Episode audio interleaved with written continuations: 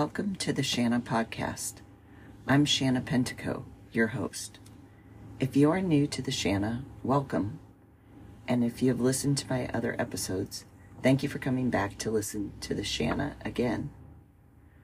Please reach out to me at my email address, shanna at theshanna.com, with any feedback or topics that you want to hear about.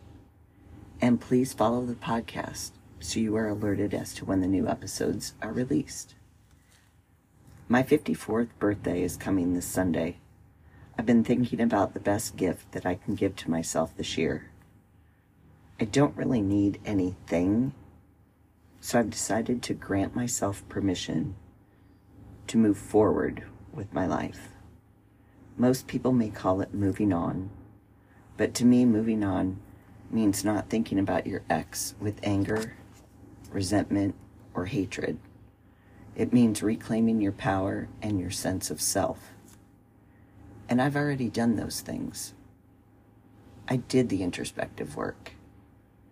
So now it's time to move forward, to continue to pursue the things that I love and value, to date if I decide to do that, to change the focus of the podcast from coping with life's toughest times to coping with the hilarity of daily life. The next year will be focused on taking daily steps forward, creating the life I deserve and want. So, how did I get to this place?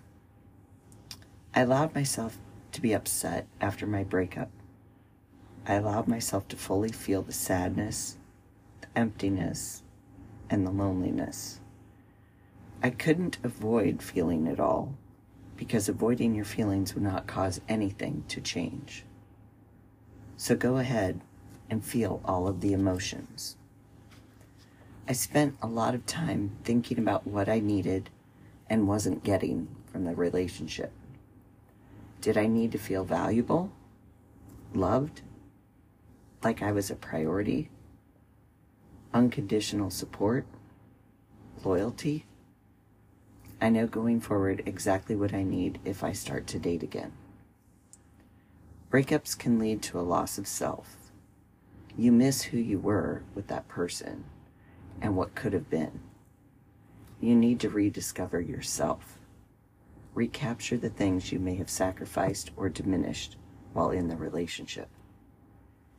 Accept that the relationship is over. I know how hard that can be definitely stop looking for answers.